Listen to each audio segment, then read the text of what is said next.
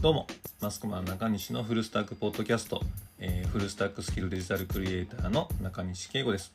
はいということであのポッドキャスト6回目。ということで、えー今日は、えーデジタルとアナログの話というのを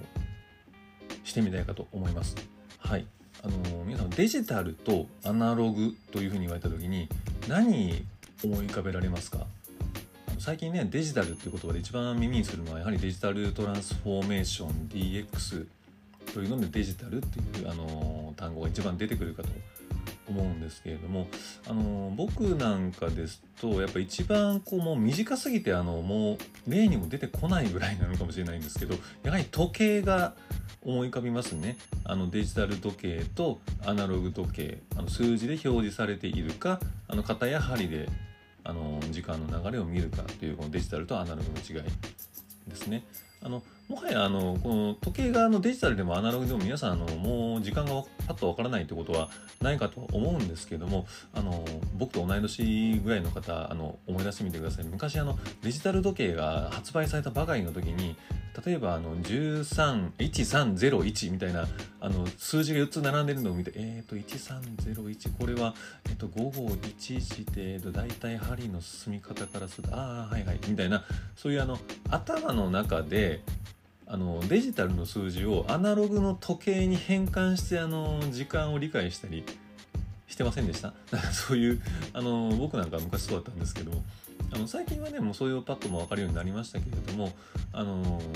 このデジタルネイティブっていうあの言い方よくしますけれどまああのそういうことだと思うんですよね。あのパッと見て直感的に理解するっていうことができるようになるとまあネイティブと言ってもネイティブレベルと言ってもいいんじゃないかなと思います。なんであのよくあのデジタルネイティブなんて言い方をしますけれどもあのそれをそのまま受け止めることできるのがあのデジタルネイティブで、まあ、あの既存の何かに一回ちょっと置き換えないとわからないっていうところがあのちょっとこうデジタルネイティブには少し遠いっていうようなことになるのかなというふうに思ってます。であのあとまあデジタルとアナログというところであの時計なんかよりも皆さんが一番今こう体感としてもあのこう触れる機会が多いのでやはりあれですかね、あのー、ズームとあのリアルミーティングもしくはあのリモートとあの出社みたいなことですかね。あの、まあ本当にあの、こう急激に進みましたねコロナ禍の影響もあってあのすでにもオフィスにもうだいぶ長く出社してないよみたいな方もまだまだいらっしゃるんじゃないかなと思います。で、えっと、実際なんか出社のね動きなんかも、まあ、最近はまたあの8波とか来てますけれどもあの例のあれですねイーロン・マスクが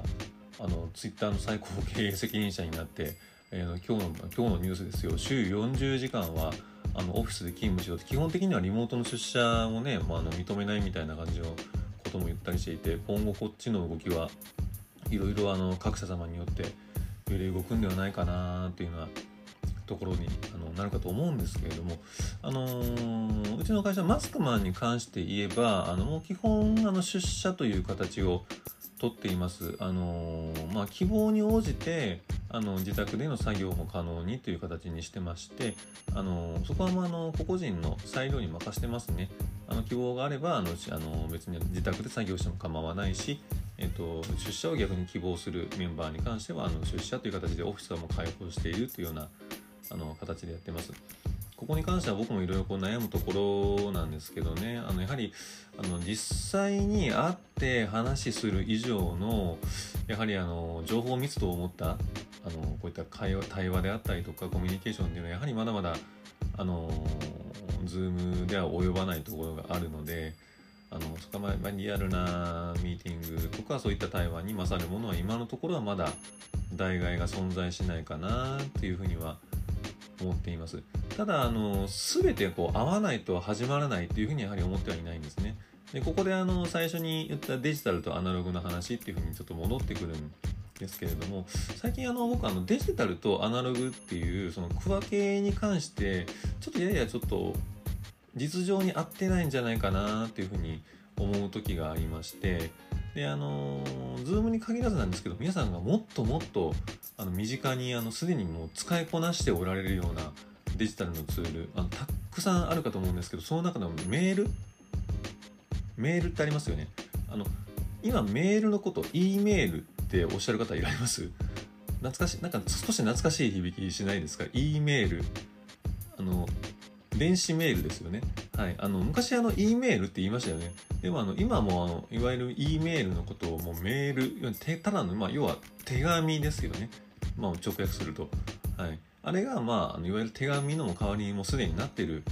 わけです。あの、あえても電子と頭につけない。だからよくあの、電子書籍が、電子が外れれば、あの、いよいよ本格的に書籍になるみたいなことも昔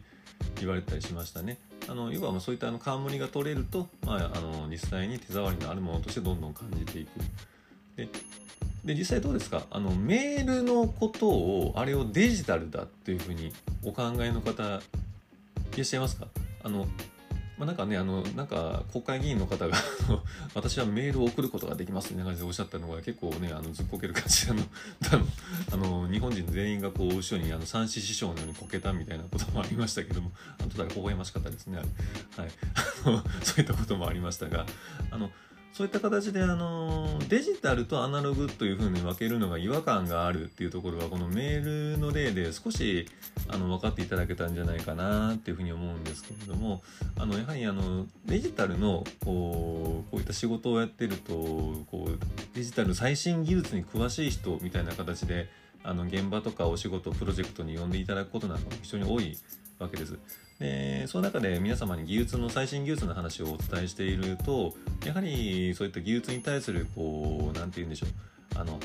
こう恐怖感みたいなものを たまに感じる時があるんですよね。まあ、あの知らないしあの例えば昔、まあ、パソコンをいじって壊しちゃったみたいなとこも フラッシュバックするんでしょうかあの全くその私は本当にそういったあのデジタルのことはわからないのでっていうような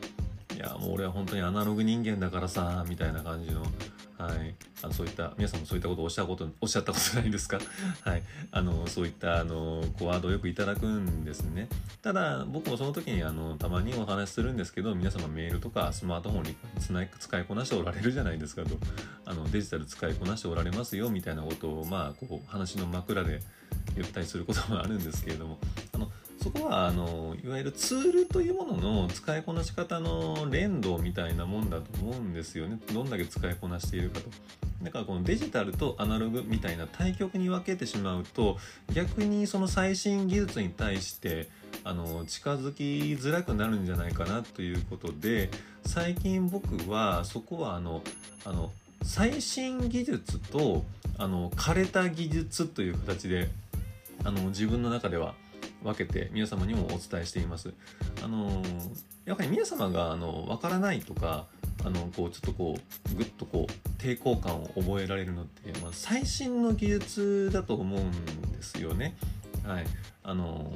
最近の話題ですとそれメタバースみたいなものだったり NFT アートやったりとか、まあ、ブロックチェーンなんかもそうですね、まあ、そんなもあのあるかと思うんですけれども最新の技術ってやはりあのそういったあのデジタルに限らずなかなか一体どういうもんなのっていうところで分からなかったりするじゃないですか。まあ例えば僕なんかだとね、あの最新の家電で洗濯機とか来たらやっぱ分かんない、操作分かんないわけですよ。あのパソコンだったらある程度使えるんですけれども、もう洗濯機だと、あれこれどうやって、え、何これどこのボタンを押したら何がどういう風になるの？みたいな感じにやはりなるわけですね。まあ、あのなのでこういった形であの新しいものに対するそういったあのこう抵抗感みたいなものっていうのはもちろん理解できるので、まあ、それはあの、まあ、知ればいいということでなのでここをデジタルとアナログっていう形であの分けるんではなくて最新の技術と枯れた技術なので僕メールなんかはデジタルなんですけどこれはもうあの枯れた技術に入れてしまってもいいと思うんですよね。はい、なんであのその枯れた技術とその最新の技術の間をこうグラデーションでこう評価をしていってであのー、まあ、さっきのイーロン・マスクの話じゃないんですけども何が何でも出社だとか何が何でもリモートだとか、D、あの DX 化を進めなきゃいけないからもう出社はダメだ。何が何でもリモートだ。みたいなことになるとちょっとこう事情に合わないんじゃないかなというふうに個人的には感じています。あのそれぞれをこうあの一つ一つのやり方ツールだというふうに捉えてあの一つ一つ評価してあの使い分けるのがやっぱりいいんじゃないかなというふうに思ってます。でそのためにやはりあの最新の技術とその、えー、古い枯れた技術っていうのを等しく知ってあの評価をしないとこう横一列に並べてこう使い分けることってできませんのであのそこはまあ知識が必要かなと思うんですけれどもそういう時に私たちみたいなあの最新の技術だったりとか最新のあの情報を知っている者たちっていうのをお呼びいただいて、えーと、とお教えさせていただいたりとかあの僭越ながらなんですけれどもあのスタッフに入らせていただいてそこの部分の、えーと、知識をですねあの生かさせてプロジェクトを進めていくみたいなことがさせていただければなというふうに思っています。これあのどうですか？最新の技術と枯れた技術っていう話なんですけどであの1個ですねこれデジタル怖くないよって話を させていただきたいんですけどもあのやっぱりデジタルってなんかあの最新の技術であるかと思うんですけど僕あのこの仕事に関われば関わるほどあのすごくやっぱり不完全なものだってイメージがすごいあるんですよね。あのあのー、こうやっぱりデジタルってまだまだ全然アナログに追いつかない昨今だとあの AI のイラストですよねなんかもうすごくあの精度の高いイラストがもうワードを入れるだけでどんどんどんどんかけてイラストレーターさんがあのもうこれは先々どうなるんだみたいな形であの戦々恐々としているっていう話なんですけど僕はあのあれでイラストレーターの仕事がなくなるとは思わないんですよね。あの過去にあの似たようなことがあったわけです。あのいわゆる絵描きさんたちの仕事をもう完全に奪い去ってしまうものが出てきたことが一回過去にあったんですよ。なんだなんだと思います？カメラですね。はい、あの要は昔のあの美術あの絵画っていうのはそういったあの写実的なものが発達したその背景っていうのはいわゆる記録としての側面もすごく多かったわけですね。あのだからあのいわゆる肖像画というものがたくさんある要はあれはあのポートレートですよね。あのその時々のあの自分の姿を残しておくにはああやって書くしかなかったわけですね。なんであのその写実主義みたいなものが発達しましたしそういった権力者があの権力者だけがそのコストをかけて自分の姿をあのように写実的に残すことができたというわけですね。まあ、そこにカメラというものが登場してあのその時の絵描きたちはもう戦々恐々としたわけですよね僕たちがこう研鑽してきた技術は一体何だったんだみたいなことに今なったわけですよ。まあ、ただそこであのいやいやあの手で絵で描くという表現方法にはもっと可能性が絵にしかできないことがあるはずだということでいろいろなそういった何でしょうキビズムであったりとかそういったあのいろんな表現手法がどんどん生まれてきたということで僕はあのその AI イラストみたいなものに対してもすごいこうそういった中また可能性が人間がまたそういった何かを生み出す可能性があるんじゃないのかなということでワクワクなんかしてたりしてます。あのこう考えるとなんかあのデジタルっていうのが決してなんか人間を脅かすものではなくてあの人間のまたの可能性であったりあの次の進化を促すものっていうふうに捉えたりできませんかね？はいなんかなんでデジタル VS アナログみたいな形ではなくてあの全てをフラットに見て等しく捉えて、えーと、評価していくっていうのが大事なんじゃないかなっていうのがあの今日の話になります。はい。それではまた、この話、あの、結構僕好きなので、またあのデジタルとアナログの話、またテーマ変えてお話しさせていただきたいかと思います。では今回のポッドキャストはこれまでになります。それではまた。